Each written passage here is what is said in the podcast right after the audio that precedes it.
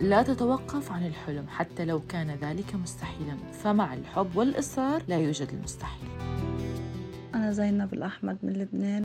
عملت لي صورة الإيكو قالت لي زينب ما في شي بخوف عنا ليفي بالثدي انصدم الدكتور قام قال لي زينب عنا سرطان الثدي ما قادرة أتعالج. هيدا الشي اللي خنقني بوقتها. قلت له دكتور مهلني جمعة بس لصوم شهر رمضان إن شاء الله ببلش. أنا بدي أكون لبنتي يعني أنا اللي عم ربي بنتي وقفت على المراية وحلقت شعري كله على الصفر أنا حلقته بإيدي. قمت هون ماما صارت تبكي. آه لبست تياب شباب الشاب خيي يعني تيشيرت رجالي وبنطلون رجالي. جبت الكحلة أو المسكرة تبعت الرموش. عملت دقان عملت شوارب عملت صبر ضليت فترة يعني أعمل صور تقريبا شي سبع سنين ثمان سنين وكل شي يطلع نظيف صار عندي وجع راس كتير كتير قوي يصير عندي. صار عندي كورونا. كورونا وين إجت بالعظم. عاش فيني اقوم من العظم قد ما صار يوجعني. هالصوت هو صوت بطلة حلقة الأسبوع الماضي من بودكاست حكايتي مع السرطان. بحلقة اليوم رح نكمل حكايتها لزينب. بعد ما شفيت من سرطان الثدي وبعد سنين أصيبت بفيروس كورونا وشفيت منه. لكن في شي غريب ضل موجود هو وجع العظام. فشو قصته يا ترى؟ الدكتور طلب لي فحوصات وطلب لي صور وهيك فطلب الفحوصات. عندي شي عم يفرز من الغدد بقوة. يعني صرت عم يضعف جسمي بشكل سريع وبشكل مش طبيعي يعني. هون قلق الدكتور. المهم قال لي زينب بدنا نعمل صورة للراس. عملنا صورة للراس. طلع عندي شي مادة لزجة بالراس بس منه واضح بالتقرير شو هو أبدا. فهون دغري الدكتور طلب لي صورة نووية. بدي أعملها بس هي منطقة بعيدة شوي عن بيتنا. بعيدة شي أربع ساعات ثلاث ساعات تقريبا. حجزت موعد للصورة وكل شي والحمد لله رحت عملت الصورة. آه، في أنا وصديقتي أخذتني فطلعنا عملناها ونحن جايين على بيروت. صديقتي التانية بتسحب النتيجة. بتسحب النتيجة صديقتي التانية.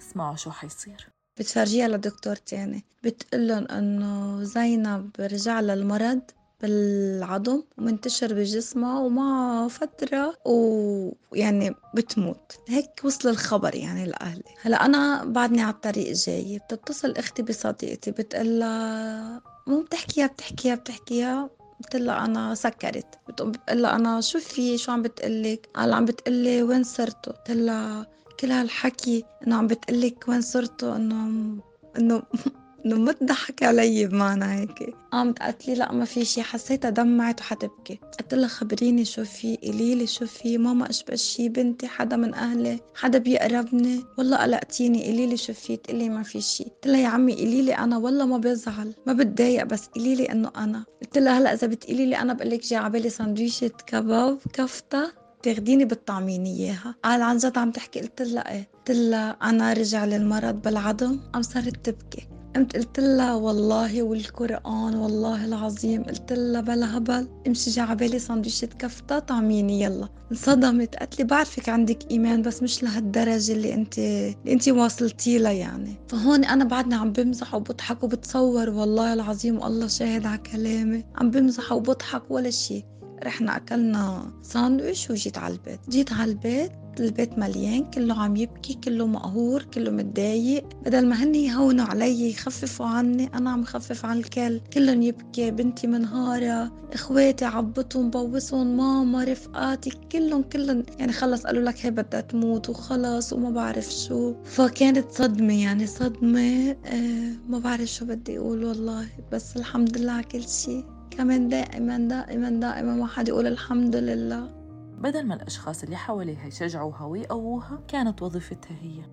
فهون كنت أنا لازم أكون دائما لازم أكون أنا القوية اللي أنا اللي عم بعطي بعطيهم معنويات لإلهم بدل بهذا الوقت. هن اللي يكونوا عم يعطوني معنويات. أنا اللي بدي أخفف عن الكل. أنا دايما زينب هي اللي لازم تفرجي الكل إنه هي قوية. لو كنت أنا مجروحة أو كنت أنا موجوعة من جواتي لازم زينب الضحكة ما تفارق وجهها عشان أهلها ما يتأثروا عشان بنتها ما تتأثر عشان أمها ما تنهار. زينب هي اللي لازم تكون قوية دائما بهيك موقف.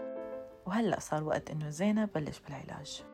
هون كنت عم بحكي أنا رفيقتي قلت لها خلينا نروح عند الدكتور دغري اليوم لحتى نفهم منه لأنه دكتوري غير أي دكتور تاني. يمكن هو يشرح لي الوضع أكثر من الدكتور اللي صديقتي التانية شافته. فرحنا عند الدكتور فتنا لعنده أعطيته التقرير وقال لي زينب بدنا نبلش علاج. قلت له أنا إيه دكتور علاج شو؟ بس ما تقلي شعاع ما تقلي كيماوي. قال لي كيماوي بس حبوب. اسمه Kisqali. قلت له أنا الحمد لله على كل شيء. قال لي بس هو كتير غالي. قلت له الله بيسخر الناس لبعضها.